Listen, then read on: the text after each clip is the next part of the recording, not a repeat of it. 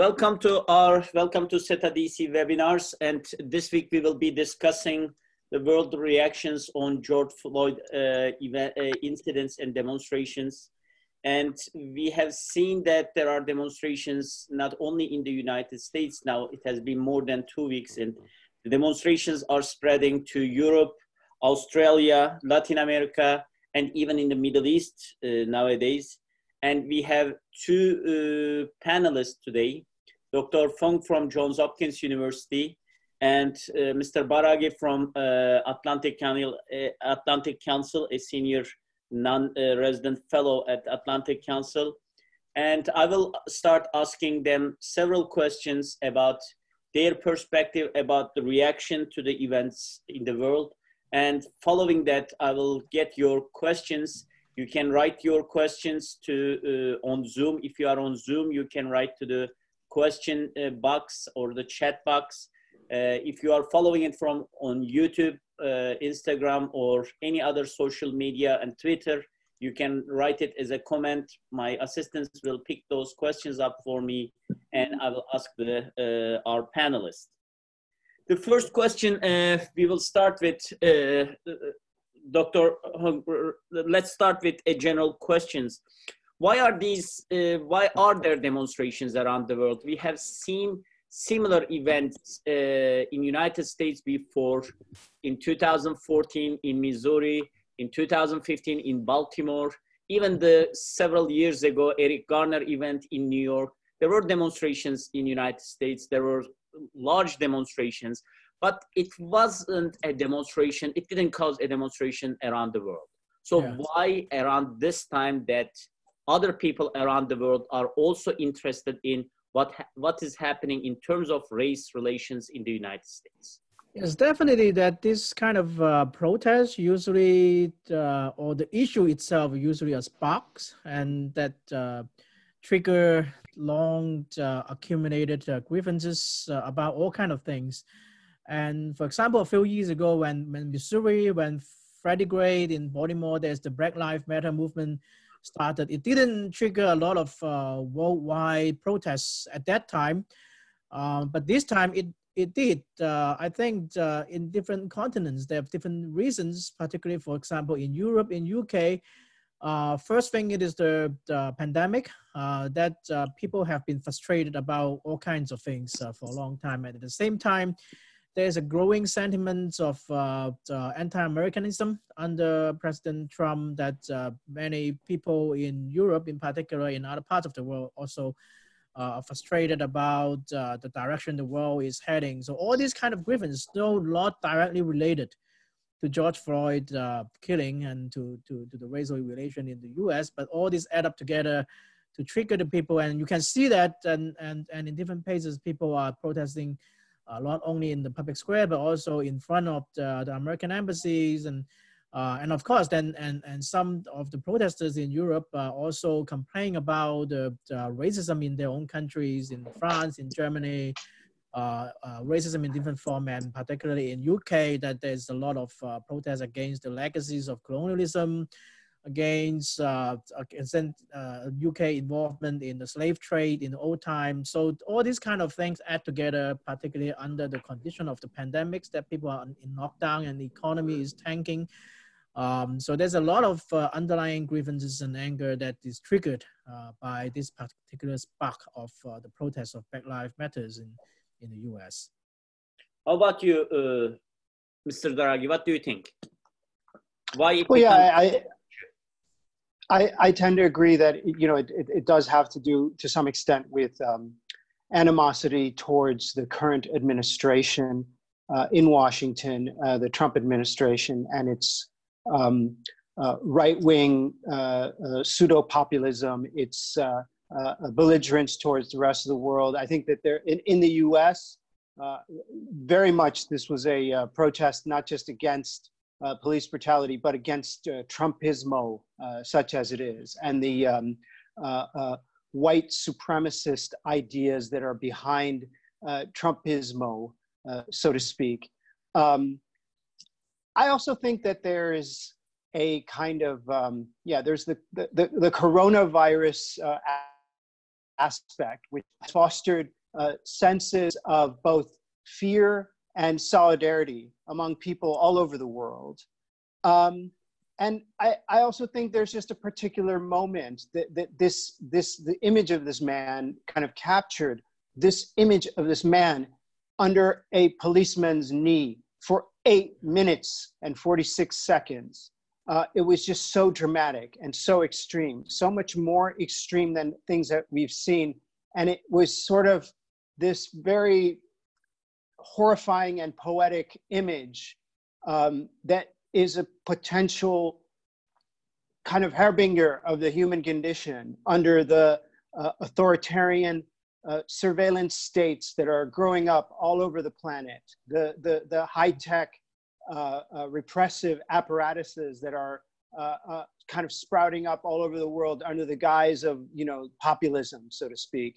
And I think that this is very much a reaction to that. There's very much a reaction to the uh, frustration and fear of that vision of humanity of being crushed by uh, uh, the knee of a cop. So, uh, just a follow up for this again for both of you.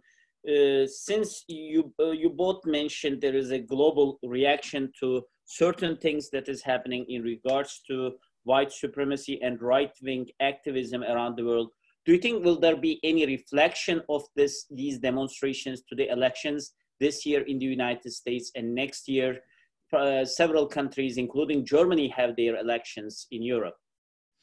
Yeah, uh, in in the U.S., that definitely that uh, the protests and the unrest and the turmoil will have effect on on on the election. That uh, the common wisdom is that this image of uh, chaos and turmoil and unrest uh, is a reflection of the, the incompetence of uh, the administration. Of course, to be fair, this uh, Black Lives Matter and this white supremacy, this police brutality problem didn't uh, start with Trump. That it started many years ago. Actually, never went away uh, uh, even after the civil rights movement. But the Black Lives Matter itself actually started under Obama administration. but this time around, people still blame Trump because it seems that people are complaining the administration is not doing a particularly effective job in calming down the situation, but on the other hand, saying things and treating things that might uh, further uh, provoke the people. Uh, so people will still still still still blame Trump on this, and but at the same time. Uh, some conservative people and analysts would uh, think that this uh, uh the image of uh, looting, chaos, and and and with some uh, minorities of, of people who take advantage of the protest to loot shops and things like that and, and then magnified it in the media that it will create a kind of a panic about law and order that uh, might in some uh, more conservative or swing states might uh, provoke some of the conservative voter to, to, to vote for Trump.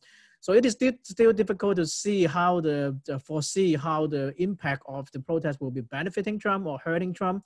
In the end, the election will be uh, determined by the economic and employment situation uh, uh, uh and the economy uh, in a large part. And at this point, of course, it is not looking very well for Trump, but it can change over the next few months.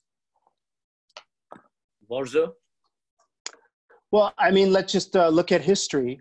Um, in 1992, we had a, um, a one-term Republican president. There was a spring race riots over the Rodney King beating. Um, and, you know, he lost uh, that year, in part, George Bush, the first, uh, lost that year after one term as president to the Democrat Bill Clinton with widespread African American support. Um, and then you look at uh, 1968, um, which was also a year of riots uh, and, uh, you know, chaos. And the, uh, the Democratic Party was in chaos. and, you know, that year, uh, the, the, the Democrats also lost uh, uh, to Richard Nixon uh, because of economic problems. There was also, uh, actually, interestingly, in 68, there was a pandemic as well, the Hong Kong flu, the so called Hong Kong flu, uh, and the incumbent party lost. So, in general, in US history, riots and economic troubles are spell bad news for the incumbent party in terms of the presidency. Um, I think there's another factor here uh, this massive, massive political mobilization against Trump, uh, uh, unprecedented. And you saw that in 2018 midterm elections, this uh, gelling coalition uh, that had historic gains in those uh, uh, uh congressional and Senate elections uh, for the Democrats. And I have a feeling, unless Trump is able to pull something out of his hat um, and win some support among some key constituencies, specifically suburban white women voters who are turned off to him at this point, um, he's probably going to lose. Uh, yeah, uh, actually, today's New York Times polls also showed that Biden is leading uh, with women actually uh, in uh, in a pot- uh, in a potential race between Biden and uh, Trump. Uh, so, Dr. Hung, uh, I want to move a little bit about the reaction around the world and ask you a question about China and how China reacted to this. You recently published an article on in foreign policy. And you mentioned China's critique about the Floyd incident, of course, doesn't stem from a genuine concern for universal mm-hmm. human rights and the well being of African Americans. Mm-hmm. So, what was China reacting to? Definitely trying to uh, take advantage of the protests, and then the official medias and some uh, spokespersons of the foreign ministries also explicitly treat or talk about the, the George Floyd uh, uh, um, death killing and also the protests as a sign that the U.S. has a lot of human rights abuse problem and and uh, saying that U.S. Uh, has been hypocritic when it criticized China's uh, human rights record and things like that. But it is interesting that it contrasts China's uh, response to the George Floyd triggered protests in the U.S. and other reaction of other countries that what stands out is that in, in other countries, in Latin America, in Middle East, in, in Europe, uh, the response are from the society. Uh, people are protesting uh, spontaneously uh, against the U.S., against racism, against all kind of thing. And the government uh, of these countries are careful not to comment uh, publicly on the situation. in China, is the opposite.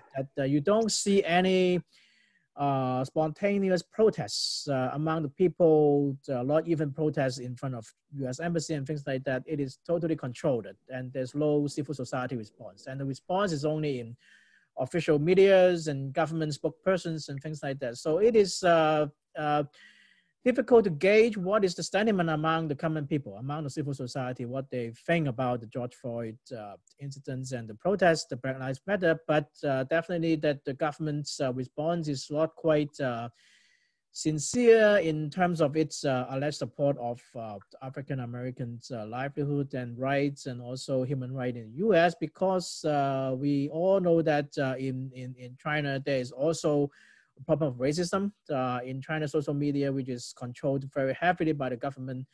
Uh, you can see a lot of uh, posting against African American because now in certain southern cities in, in China, there's a huge uh, uh, presence of African migrants now, but uh, they face a lot of institutional daily life discrimination and in the social media. So they are a lot censored while they, the government censor everything else. And in the pandemic that they are also the African uh, people in, in South China is also round up uh, and and being excluded in rentals uh, arrangement and things like that. So so the the racism is not uh, against African American. It's not.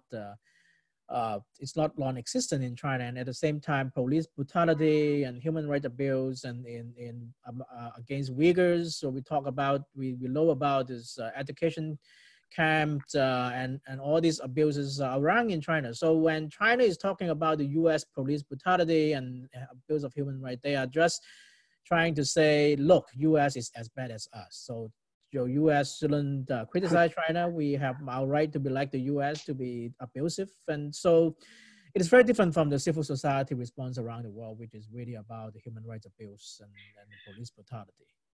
So uh, one more question about this when we look at the in 1990s especially early 2000s when there are issues about united states ep3 plane crash in hainan island or yes. when uh, prime minister abe visited yasukuni shrine uh, in tokyo there was huge demonstrations in the yes. in chinese cities yep. and the chinese government allowed the protest in front of the us embassy why yes. do you think this time chinese government didn't allow such a protest in front of the U.S. embassies or uh, in the cities of China?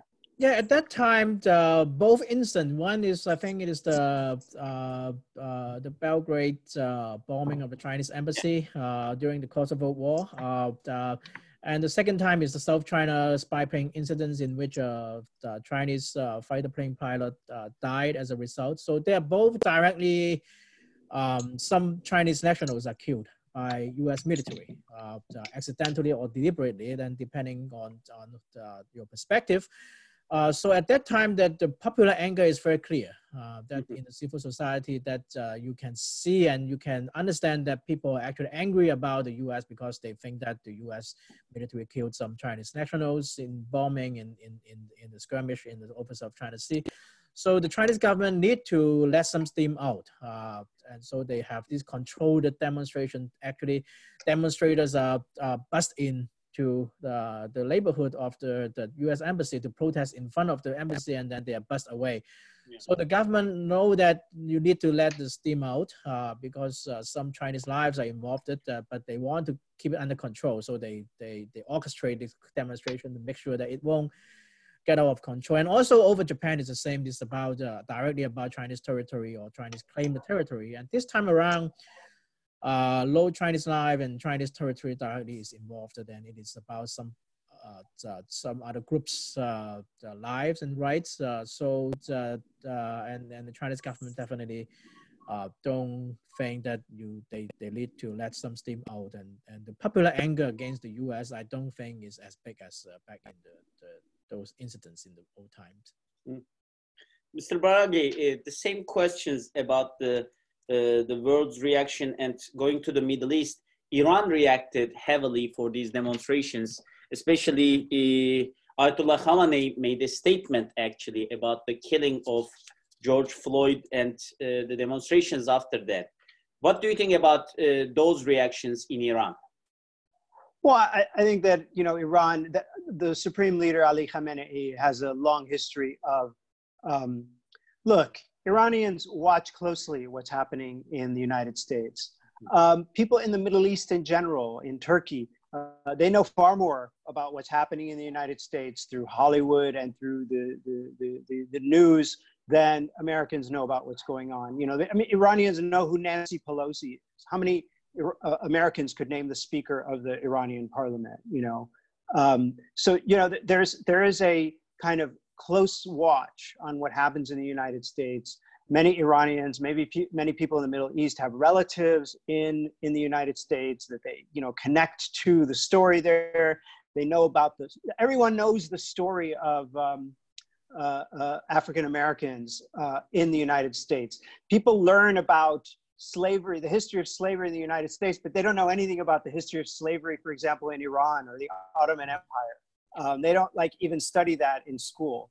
So, you know, th- there's a familiarity with this story, with this narrative, and it affects people. It affects people emotionally. So I don't think when, when the supreme leader talks about this stuff, when he brings up human rights issues in the United States, um, it's, it's, it's not just for uh, political, uh, uh, you, you know, opportunism. That's there but they're also genuinely following this. They're genuinely following the story in the United States.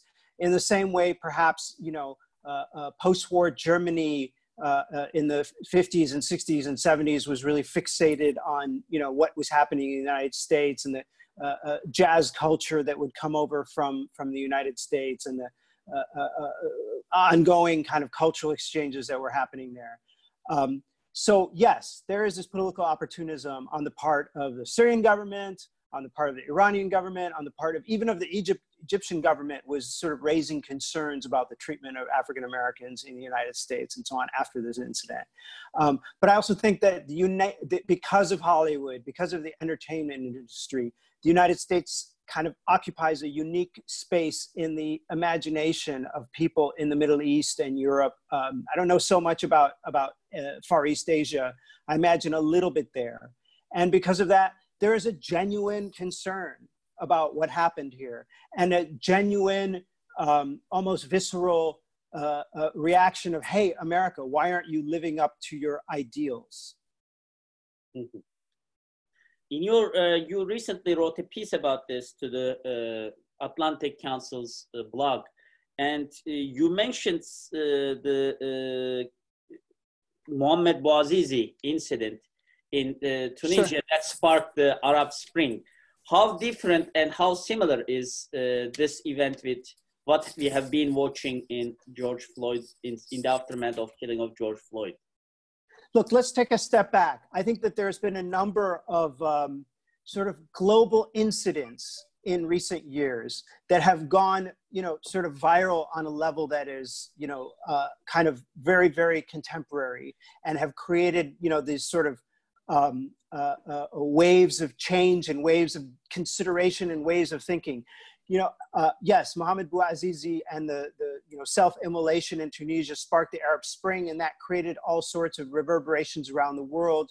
Um, you know, there, there was the Charlie Hebdo uh, uh, incident in Paris where, uh, you know, terrorists uh, killed a bunch of cartoonists and that opened up a discussion uh, around the world about freedom of speech. But I think one of the, the biggest, the, the most sort of salient comparison um, also happened in the United States was the Me Too movement and how that opened up a whole discussion worldwide not just the United States, mm-hmm. about gender relations, about you know sexual harassment in the workplace and in other public spaces and so on.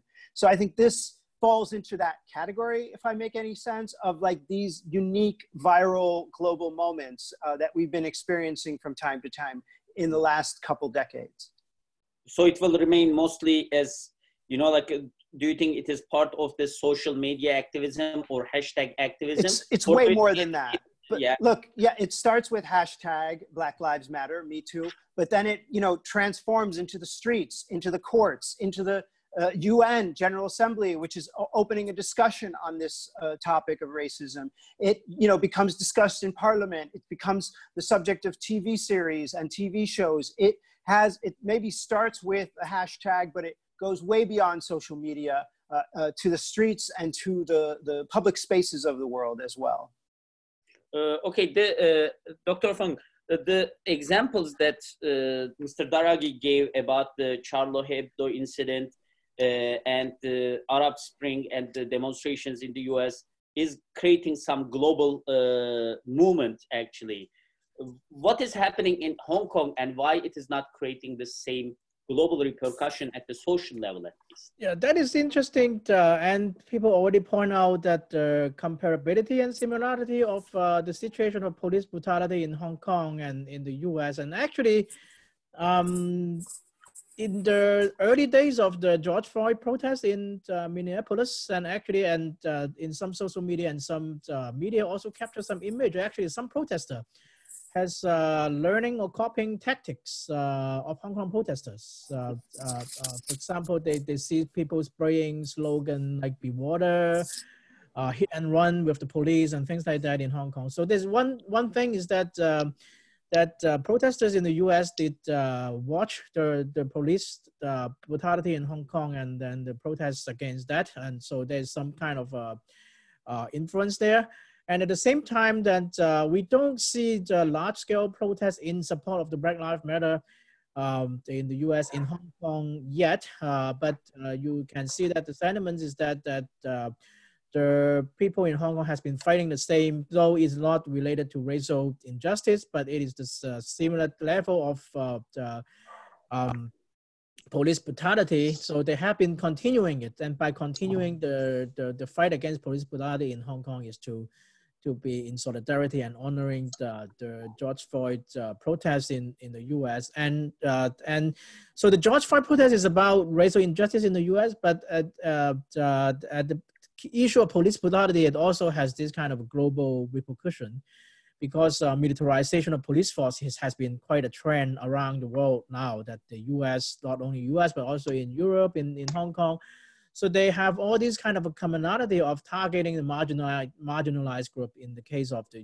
the, the Europe, it is the, the, the, ghetto and the suburban area with a lot of migrants that the police are targeting them with brutal tactics and, and militarized gears. In the US, it is the black neighborhoods. And in Hong Kong, it is the young uh, people who are unhappy with the authoritarian uh, rule. Uh, so in Hong Kong, we already see this discussion about, and actually the, the development of uh, George Floyd protest is being watched closely, and then people acknowledge the fact that in the U.S.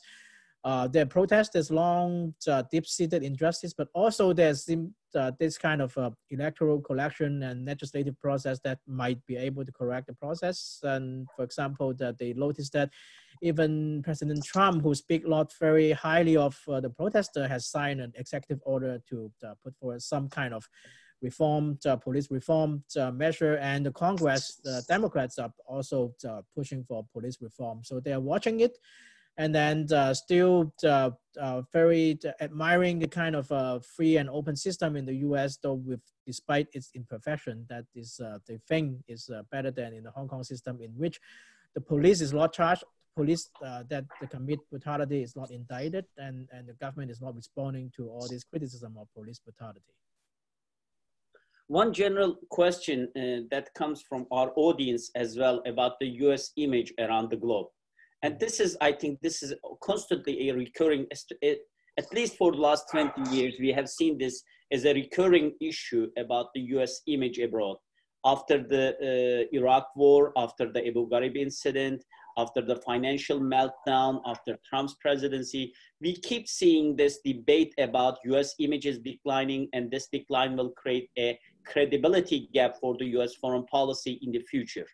Uh, and but as the things move forward, we see we started to see as a new normal. Yes, US is not as popular as used to be, but it is still superpower and it is still credible. And it many people many people around the world sees see United keep seeing United States as a country of last resort in terms of crisis, global crisis, or in terms of anything. So uh, with the Floyd incident, George Floyd incident, and its aftermath, what happened to U.S. image? And do you think something drastically changed about U.S. image, or is it something that has been already known about the U.S. and it is things are just moving forward as is? Dr. Hung. I think there's two things. One is the image of the U.S. government or the incumbent government, definitely after George Floyd and after the the, the mismanagement of the pandemic, that the, the Trump administration, which already is not very popular around the world, uh, uh, is uh, its image continue to tank. Um, and it is the same as the as you mentioned that the, during the Iraq War uh, in the under George W. Bush and and and uh, the anti-war movement in the U.S. also triggered a wave of anti-war movement, uh, and the 1999 Seattle anti-WTO protest also uh, helped trigger a wave of anti-globalization movement around the world. Uh, and then, uh, so there's a kind of a ups and downs, and there's a cycle. Then, then when Obama was get elected, the U.S. image seemed to recover not totally, but uh, at least uh, a, a, bit better than than George W. Bush. And uh, so there will be, I will expect that this kind of cycle will continue, depending on the direction of the election and who is going to control the Congress after November. Uh, but there's one thing of it. Then another thing is that this the image of the U.S. as a as a kind of a free society, vibrant civil society. It is the image of the U.S. civil society. So I think for a long time the U.S. civil society, even though at times when the U.S. government, sitting government, is not very well respected and regarded around the world, the U.S. civil society still get the kind of inspiration. Um, still become inspiration for people around the world. Uh, for example, during the civil rights movement, Martin Luther King, uh, and all this social movement and anti-war movement in the 60s and 70s. And then, uh, as I said, during the George W. Bush uh, administration, though the Iraq war is not very popular, but U.S. civil society uh, mobilizing against the war uh, becoming inspiration around the world. And this time around, the George Floyd protests and, and um, uh, uh, uh, it's mentioned about the Me Too movement as well, that, that it become an inspiration uh, for the feminists around the world. And, and, and uh, I would like to add that in China, actually, there's a Chinese version of the Me Too movement that the Chinese government actually shut it down and scale it very soon that uh, women start to accuse professors and officials of sexual abuse and things like that. So the U.S. soft power uh, not only about its government and authorities, it's also about its vibrant civil society and its protests, its mobilization. uh, despite the unpopularity of the government, I think the U.S. civil society and, and, and the movement and the mobilization will continue to become uh, to, to be a kind of inspiration of people who want to see justice around the world. Mr. Daragahi, the same question. Well, I mean, you asked a very, very broad question. I'll just, you know, sort of put, put it this way. I think that, you know, anyone who uh, believed in this sort of myth of uh, uh, American uh, infallibility and invincibility of this sort of all-knowing conspiratorial power. I hope over the last 17 years, you you you you all see what a disaster the U.S. is, what a you know incompetent clown show it can be uh, with Iraq, uh, with the botching of Iraq. And if you think that that was you know the plan, that their plan was to you know mire themselves in a you know long war in Iraq and and you know drain the economy and and so on, that, that it was pure incompetence it's pure incompetence, the handling of the COVID-19 uh, uh, pandemic. Uh, and it's, you know, pure incompetence uh, uh, in, in terms of what's, you know, happening in terms of the whole political structure of the country. Um, look, I mean, in many ways, the US right now is a failed state. Its cities are, are burning. Um, the economy is a disaster. foreign powers like the United Arab Emirates, Saudi Arabia, Israel, even Turkey uh, are, you know, sort of playing games in Washington and manipulating domestic politics.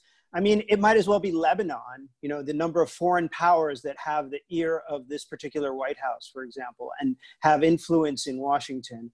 Um, and so it, it, you know, it is a, a, a, kind of a disastrous mess in the United States right now. Uh, as uh, my colleague pointed out, uh, uh, earlier, the, the civil society is rather vibrant, but even that is flawed. Yes, they go out into the streets, but for God's sake, they don't vote. They don't show up on election day to vote. They, you know, come up and, and protest and go into the streets and hold colorful banners and inspire everyone in the world. But when it counts, they don't show up at the polls in very large numbers. And so, you know, even that, the, the civil society has severe defects. Uh, so I hope, if anything, uh, if the last 17 years has taught us anything, is that there is no, you know, American puppet master. Um, it's just a bunch of amateurs. So uh, you said uh, they don't, you know, like the they don't vote, and because of that, it will not get any political uh, influence. Uh, I'm I'm not sure if you have followed. Yesterday there was primaries including some uh, districts of New Jersey. But look at the numbers of people who voted in those primaries. Yes, yes, people. Yeah, yeah. Go ahead. Uh, so uh, uh three African Americans were basically defeated. Uh, three influential members of the uh, House. Do you think it will have any repercussions? Do you think this wave will continue until the November or not? It might. Um, mm-hmm. but you know, I mean, those primary elections. I know what you're pointing to. Not not defeated like some Engels and his loss. Some yeah, Eliot Engel, some conservative Democrats, uh, conservative especially on foreign policy. Yeah. Uh, uh, Eliot Engel, very pro-Israel hawk, uh, defeated by a uh, a candidate, an African American candidate, who was supported by uh, Alexandria Ocasio Cortez and Bernie Sanders and Elizabeth Warren, the sort of progressive wing. But look at the numbers of people who voted in those primaries. I'm sorry, but it's rather pathetic. In like some of the most populated, heavily populated districts of New York, 36,000 people showed up to vote in those primaries. You know, I mean, that's, that's so yeah, out of 36,000 people who voted in a district that's probably like a million people, you know, uh, th- this guy won. But that's a, a, very tepid, pathetic turnout in a Democratic uh, primary. And if they can't get their numbers, like the, the, if if the U.S. had the turnout rates that Turkey has, which is like basically 80 or 90 percent, you know, you wouldn't have any Republicans in the whole, you know, Congress at this point. You know, if they had the the high numbers of participation, if they had some kind of uh, uh, uh, like if they had Australia levels of participation, the it would be a completely different political game in the United States. But they don't. They barely get above 50% participation in presidential elections. And that is a disaster. So yeah, people go out in the street and it's fun and they feel empowered. And then uh, when it comes November 3rd, they don't show up. uh, Dr. Hung, are you as uh, pessimist as Mr. Daragahi? Uh, yes and no. That uh, it is without doubt that the U.S. voter turnout, in comparison with other democracies or new democracies, old democracies, are uh, relatively low. Uh, uh, I, but at the same time, it won't blame the voters uh, for all of these issues because there's some institutional. So this the U.S. electoral system and democratic system has its problem. That there's some institutional uh, roadblock for people to vote. For example, there's the issues of uh, voter disenfranchisement, particularly in some red state that is uh, an issue for a long time, that uh, minorities are, that are very much discouraged by all kind of measures of, uh, of the local official to vote. And at the same time, uh, there is the electoral system that, uh, that in particularly in presidential election, that many people think that they are in a very solid red state or blue state. They, they, they, they don't count, so they, they're not enthusiastic to vote. So internationally, comparatively, that U.S. has a relatively low turnout rate, but historically, you can see this up and down. So it depends on the issues and depends on the atmosphere. And last time Trump got elected, many people analyze it's because of the low turnout among the Democrats, that uh, people are frustrated with the candidates at that time. Uh, so a lot, particularly a lot of minorities uh, didn't vote uh, in Michigan. That uh, Trump uh, won Michigan partly because not only African American that would have come out to vote didn't come out, but also some white Union Democrats voter they didn't come out and and and, and handed state to Trump and in many swing states. So this time we will see. Um, uh, for, for one thing, there's a lot of discussion uh, this time because of the pandemic. People are talking about uh, uh mail-in ballot that will definitely increase the voting uh, voting rate because all this kind of uh, voting place has a lot of problem. And people who run the voting place might might might have discrimination against the minority, so they find it more difficult to vote. And in some places, there's a long line that is discouraging. If the mail-in vote become a reality, then it can definitely increase the vote uh, turnout. And then uh, many people on the Democratic side hope that the turnout this time will, will increase also because people don't really want to see another four years of Trump so that the Democratic side turnout rate might increase. So the 2018 uh, midterm election might be a sign that this turnout rate uh, has upped uh, uh because of the two years of Trump already, and then the Democratic side is energized and they have some exciting candidates and we will see in November. But definitely internationally, US uh, has a lot of job to do to increase the voter participation. At the same time, uh, we will see whether the cycle of ups and downs of voter turnout will will will uh, will have its way in November to increase the turnout rate in the November election. Do you expect the uh, mobilization and the wave that uh, 2008 actually created when President Obama was elected or not? Do you see the same level of activism at that time? Mm-hmm. Especially the youth voters were considered as a critical part yeah. of Obama's victory. Unfortunately, I don't see a lot because, for example, the pandemic really is a kind of huge hurdle that now that they have difficulty doing even the census because uh, of these restrictions uh, given by the pandemic. So this Obama type uh, get out the vote and voter registration campaign is very difficult. Uh, back in 2008, they were actually knocking door to door to register voter. Now it's not difficult. It's very difficult to do it. And at the same time, uh, back in 2008, they have a very exciting candidates. Uh, many young people think that it is really a kind of a uh, uh, making history. So they are very excited. They're energized. And actually, the research did show that a lot of the Obama voter turnout uh, voter turnout operation is done by the anti-globalization, anti-war movement. Uh, many of the activists became the, the, the kind of ground troops of uh, Obama campaign to get out the vote. And this time around that uh, unfortunately Biden seems to be not yet developed this kind of uh, machines among the young people.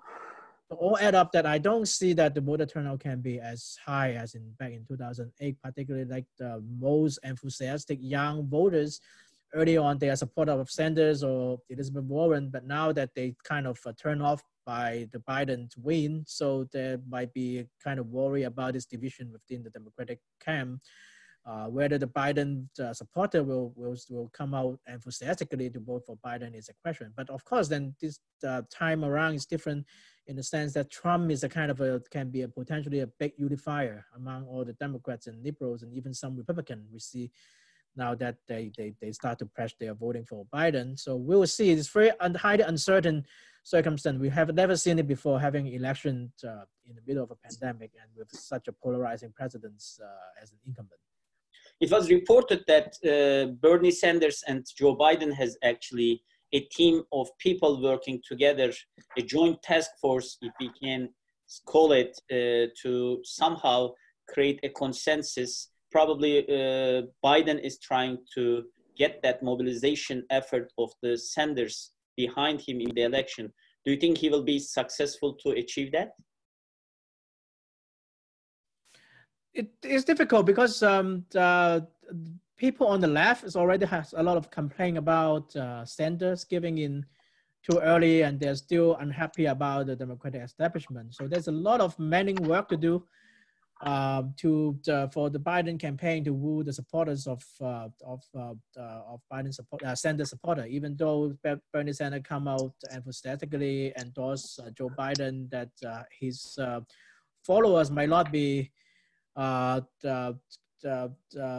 into that. So it depends on what Biden is going to do, and definitely the vice presidential candidate is going to be very important. There's a lot of discussion about uh, uh, a minority or women uh, should be to become the vice presidential candidates and, and to make up the, the, the disadvantage of Biden as a, a, very traditional and establishment, even old figures. so they need to do something um, to energize the, the, the base of the Democrat, particularly young people. And, and, and Obama turnout is high and then he won by kind of a landslide because of the young, the enthusiastic voter. And, and, and Biden cannot just count on the, the universal uh, uh, this unhappiness about Trump uh, among the Democrat voters, and he need to go further and do further. But it depends. Uh, Mr. Daragahi, the same question. Do you think uh, is there any chance that there will be another Obama wave in 2020 presidential elections? I mean, I don't think that anyone could match the um, uh, coalition and the ground game um, and the the sort of enthusiasm that Obama generated. Uh, but I think that you know there have been studies done, and I'm not a political scientist, uh, about uh, what motivates people to vote, and more and more they're discovering that you know hate and anger could be just as motivating as you know enthusiasm for a candidate. And you know, although an Obama wave is not in the works, perhaps an anti-Trump wave is even more powerful because, um, I mean, I've never experienced, you know, myself. I'm sometimes shocked by the level of hatred and anger, um, you know, almost sort of violent anger uh, that people in the United States have against Trump when they when they talk about him. Um, and the vindictiveness and venom they have for his supporters and his his staff and so on. As uh, my colleague said, it's a very polarized environment, and people are motivated to vote. They'll vote for Biden. He's a safe bet. I think that yes, you're not going to get young people voting for him enthusiastically, but you might get young people voting for Biden holding their nose. And as some people have pointed out, um, among African Americans, there's a lot of respect for Joe Biden because this is a guy, an old white guy, who uh, for eight years stood by Barack Obama's side, uh, a younger, smarter, more handsome guy than himself, uh, never once publicly questioned him, never once uh, uh, put him in his place, so to speak. Uh, was super eager to play second fiddle to this young, cool African American guy and that has built a lot of respect. This is why he has so much. This is why Biden has uh, has so much respect in the traditional African American communities, um, is because of that experience. Uh, and so, you know, people will vote for him out of respect. There's also some numbers that are kind of interesting, uh, suggesting that uh, senior citizens are, if not, you know, as, they're they're like more, or if not as uh, supportive of Biden as they are of Trump. Now that's really startling because you know old white people are the people who voted for Trump. Um, uh, but what is showing up in these numbers is that a lot of people, voters 65 and older, are actually uh, um, as enthusiastic, as supportive of Biden as they are of Trump. And that's super interesting. Yeah, just to uh, today's New York Times poll showed that uh, people 65 plus, uh, Biden is leading by 1%, which basically in the 2016 election, I think it was 9 per, uh, Trump had 9 per, uh, percent advantage with them. And in terms of the voting blocks, today's New York Times poll showed that the only group actually uh, that Trump has still lead on is the uh, non-college educated white voters. And in that, Trump still has a lead and uh, is probably be a, an interesting election to watch. And uh, there's a question, uh, Dr. Hung, to you about Tim Cotton's uh, mm. piece on New York Times and yeah. timing. And the, one of the first person people actually that responded to that piece was the New York Times Beijing correspondent, actually, mm. because it was the anniversary of the Tiananmen incident. So, what do yeah. you say about that? It is a very bad timing that uh, on the anniversary of the Tiananmen, that uh, the whole world condemned uh, China at that time, sending the military to deal with uh, protester, and Tom Cotton and, and and even at some point the president toying with the ideas of using the military to crack down on uh, on protests uh, in, in Washington, D.C. So it is a very bad reminder and parallel. And then people, I think, have a good reason to criticize this kind of talk and this to actually tarnish, tarnish um, U.S. Uh, the reputation in the world that it is not the people supposed to think that's supposed to happen in the in the U.S. Of course, that then if you uh, watch uh, uh, from a kind of a longer perspective, definitely that is still not comparable because uh, back in 1989 in Beijing, once the supreme leader uh, determined, uh, decided to use the military, that basically there's um, uh, the, the path is unopposed and, and, and all the way lead to the June 4th uh, massacre. But in the US, that uh, it shows that the system, uh, no matter how much flaws, how much problem it has, it still work, that this check and balance, that you don't, even if you have a supreme leader, the presidents or, or some high rank officials are very interested in using the military to deal with uh, protests. But you see, uh, after Tom Cotton's uh, article, after Trump talked about openly about the, the, the, possible use of military, then you see all this pushback from people in the establishment, including Republican in Congress, are distancing themselves from these. Uh, their voice from Pentagon, retired generals, retired uh, uh, military people speaking out against it, and in the end, it didn't. It didn't happened and Trump demobilized the national guards very soon. And, and, and the whole thing got diffused and didn't didn't end up in a kind of a Tiananmen situation. And now to uh, a few weeks later that uh, the situations uh, mostly calmed down. Then and, and and people are looking at how to reform the police and the discussion moved to this how to remedy uh, for the root cause of the protest. So in the long long, long in, in the longer shot you can still see and people can see it. So it's why the Chinese government talk about take a in an opportunistic way to talk about the U.S. protests, U.S. how horrible it is, but it, at the same time, it still censor the news and don't want people to see actually what is happening in, in the U.S. in the long run and how the system works to prevent a tragedy from happening. Uh, Mr. Daragahi, a question for you. You called United States a failed state after these demonstrations. And uh, is this... Uh, not, not just the demonstration.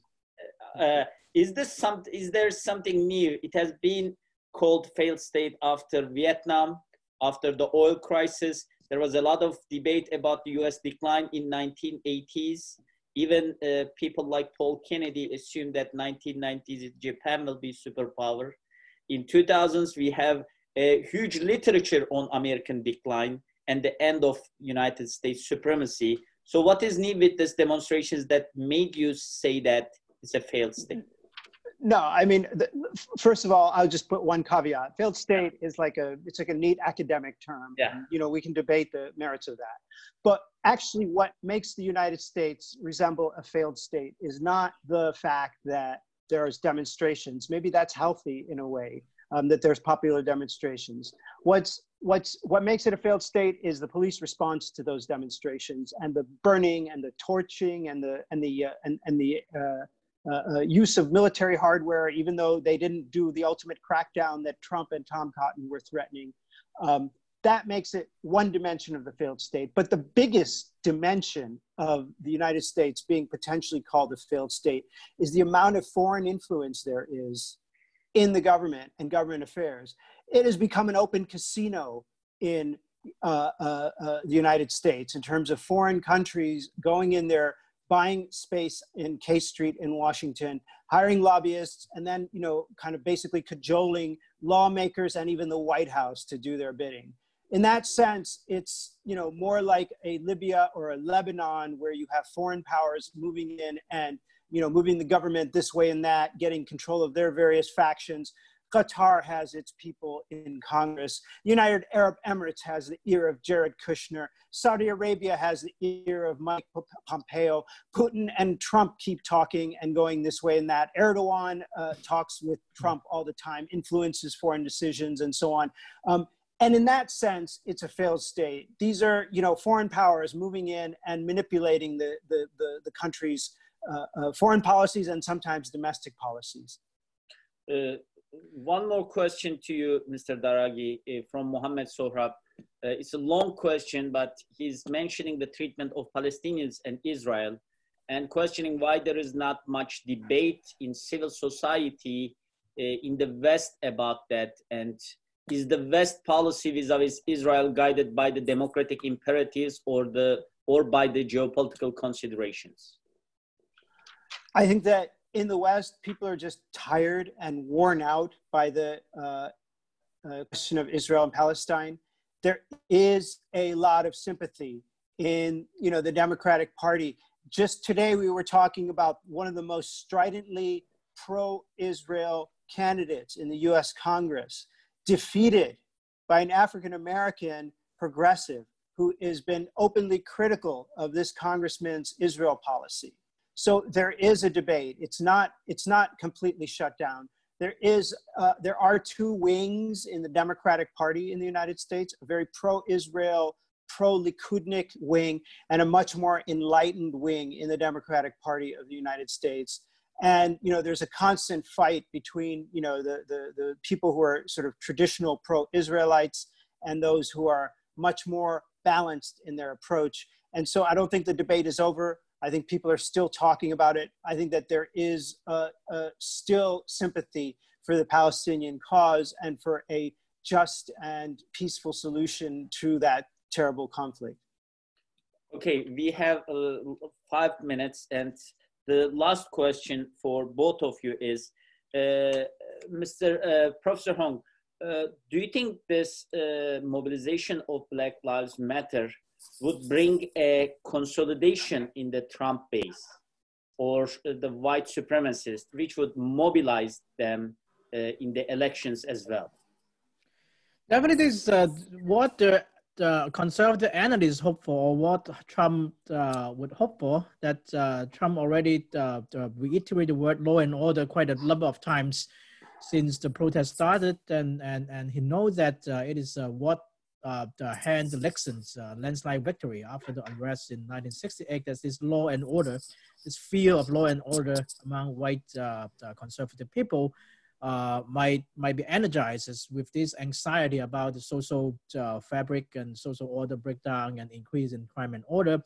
So it might uh, have some effect, and how big effect we don't know. That if the uh, unrest uh, turn to more violent directions uh, in the months to come, and uh, then it will definitely worry these people. But at this time, we see that the situation already calmed down, uh, so uh, it might not have that much an um, effect on that. And more important is how the economy and how the pandemic situation is look like in, in the fall. That now we already see a sign of rebounds of cases of COVID-19 and and the second wave incoming, and then the, the, the stock market today after some time of ready and, and uh, go south again. So it depends. And, and in the end, many voters, when they go to vote, uh, uh, the practical voter, they're asking whether their life is better off now in comparison to four years ago. If the answer is negative, that they are worse off, uh, in many of the predictions uh, about uh, electoral outcome that usually if they many people feel that their life is worse than four years ago that the incumbent